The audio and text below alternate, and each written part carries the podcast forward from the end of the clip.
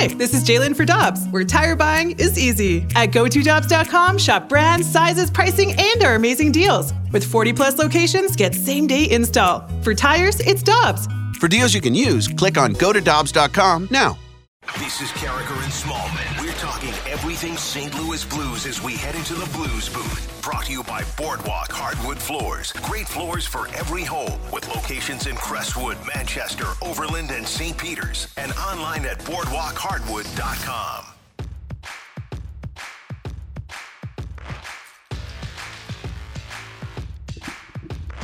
Michelle Smallman, Randy Karraker. We head to the Brown and Crouppen Celebrity Line. The voice of the Blues on Bally Sports is John Kelly.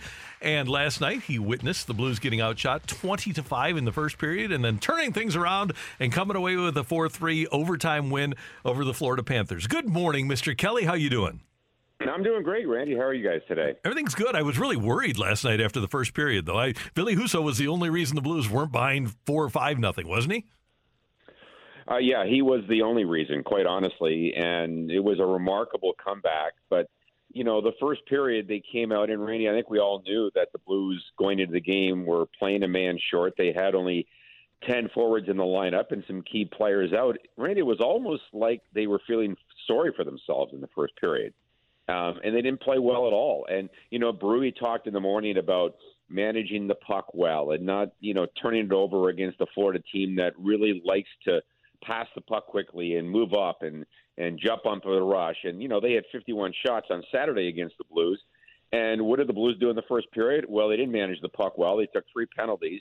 They fed the the momentum of the Panthers, and they woke up after the first. I'm sure that the coach said something, um, a strongly worded um, message to that team after the first period, um, because they were great after that, and they, and they played the right way. So all in all, it was a remarkable come from behind victory. Um, again, the Blues were shorthanded and, you know, 10 forwards, and then in, late in the game, they lose Husso and Walman on the same play.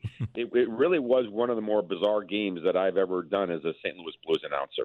John, you were talking about what the what Chief may have said to kind of wake the team up in the second period. I know that he was talking with Vladimir Tarasenko on the bench right before the start of the second period, and it seems like that awoke something within Vladdy because you know when the going gets tough, your leaders are going to step up, or the best players on your team should step up. We expected that out of Ryan O'Reilly, but I thought Vladimir Tarasenko really answered the call last night, especially in the second and third periods. Yeah, he did, Michelle, and and he needs to. And and you know, players that aren't performing up to their level, you know, it, it's it's a short bench to start with. So when you have uh, a guy like Tarasenko that I I believe had no attempts even in the first period, had no attempts in in Saturday's game in Florida, that's just not good enough. I mean, he's getting power play time. He's playing with top players every night, and you know he has had overall he's played pretty well, but of late I believe his goal drought was 10 games going into last night. And not to say that he didn't play well in any of those 10 games, but at least the last couple of games, he, he seemed to be playing more on the outside again. And that seems to be a bad habit that he tends to slip into is to play too far on the outside and not drive the net, not use his speed. Um, but I thought in the last two periods he did that. But more importantly, I think the team played with a lot more urgency, a lot more intensity, and their, their passing and puck management was a lot better. But you know, Tarasenko obviously picked it up after the first period, as you said. John, what have you learned about Buchnevich that you didn't know before the Blues got him? I think that he's probably a better overall, you know, smart hockey player. You know, I, I thought he was, you know, a, a big guy, and he is a big guy that that has good speed and you know, is good in the corners and things like that. And, you know, obviously was a 20 goal scorer last year. But, Randy, he's probably a better passer than a shooter, and he probably should shoot more because he does have a good shot. But I think that he's he's overall he's a really intelligent hockey player, and I love to see that. Uh, you know, they use him on the PK. He, he's out there in the last minute when they have a lead.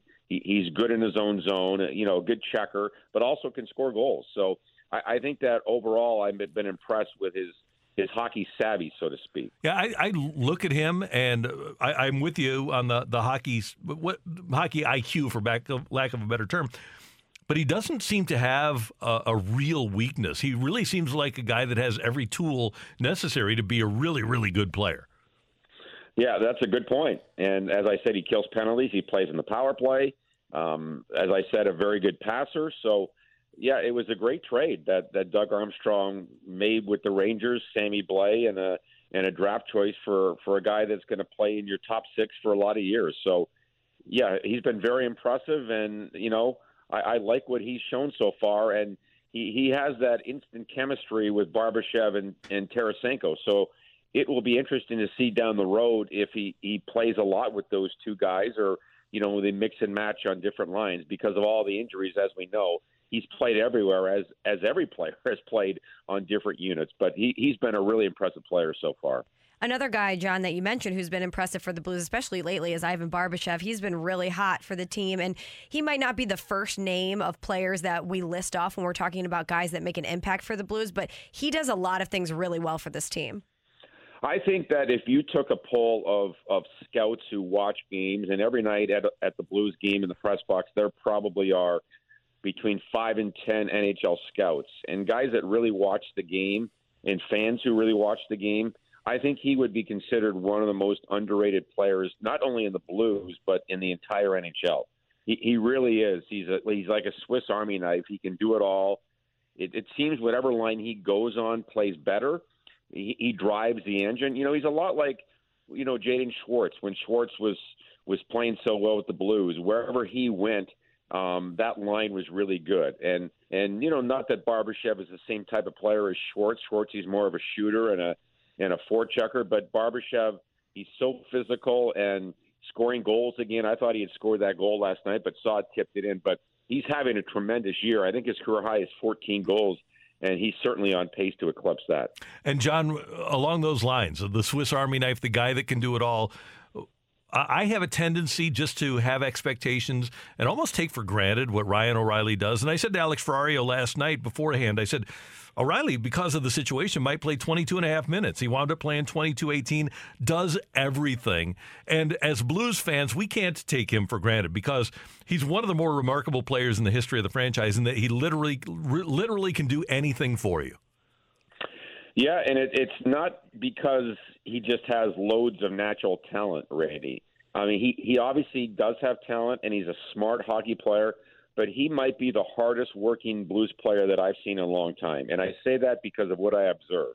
And when I go to practice, he's the first guy on the ice and he's the last guy off the ice. And he's always working with the other players on skills and things like that. So it's not a fluke that Ryan O'Reilly, a former second round draft choice at Colorado, has turned himself into such a good hockey player. It's by hard work. You know, his father is a skills coach and really a mental coach. I, I believe he is still with the San Jose Sharks. So a lot of it is is from his dad and, and some of the habits he's come up with and some of the practice things he does. So it, it's just a lot of hard work and I don't know where the Blues would be right now without Ryan O'Reilly, and obviously that was maybe the greatest trade in Blues history because he has been fabulous. I agree. Hey, one final thing for John Kelly, who joins us in the Blues booth on 101 ESPN. Team sitting alone in second place in the division now with all of the issues that they've had, whether it be injury or illness, and you can kind of see some light at the end of the tunnel after this month as we head into the new year getting past these Florida teams was huge. How do you feel about this team right now, looking ahead to 2022? Well, you're right. It was a tough stretch, Randy. They got five points out of eight against two of the very best teams in the NHL, Tampa Bay and Florida. So they're sitting in, in pretty good shape right now. But the bottom line is they still have all these players out, and now Ville Husso gets hurt last night. So now you're down to your third goalie and, and Charlie Lindgren or Joel Hofer, if they call him up, I would assume they're going to have to call up Hofer, and then you lose Walman. So I, I think they're still in in a pickle here, for lack of a better phrase. I mean, it, it's it's dire right now, Randy, with with eight players injured. That's just a big number. So even though they're playing teams that aren't quite as good as Florida and Tampa Bay, I think that's obvious. Um, Detroit, though, is a good young team. They beat the Blues the night before Thanksgiving, and they have a really good rookie in Lucas Raymond. That'll be a tough test. Montreal's coming in, and obviously they've really struggled this year. And then Anaheim, maybe the surprise team out west.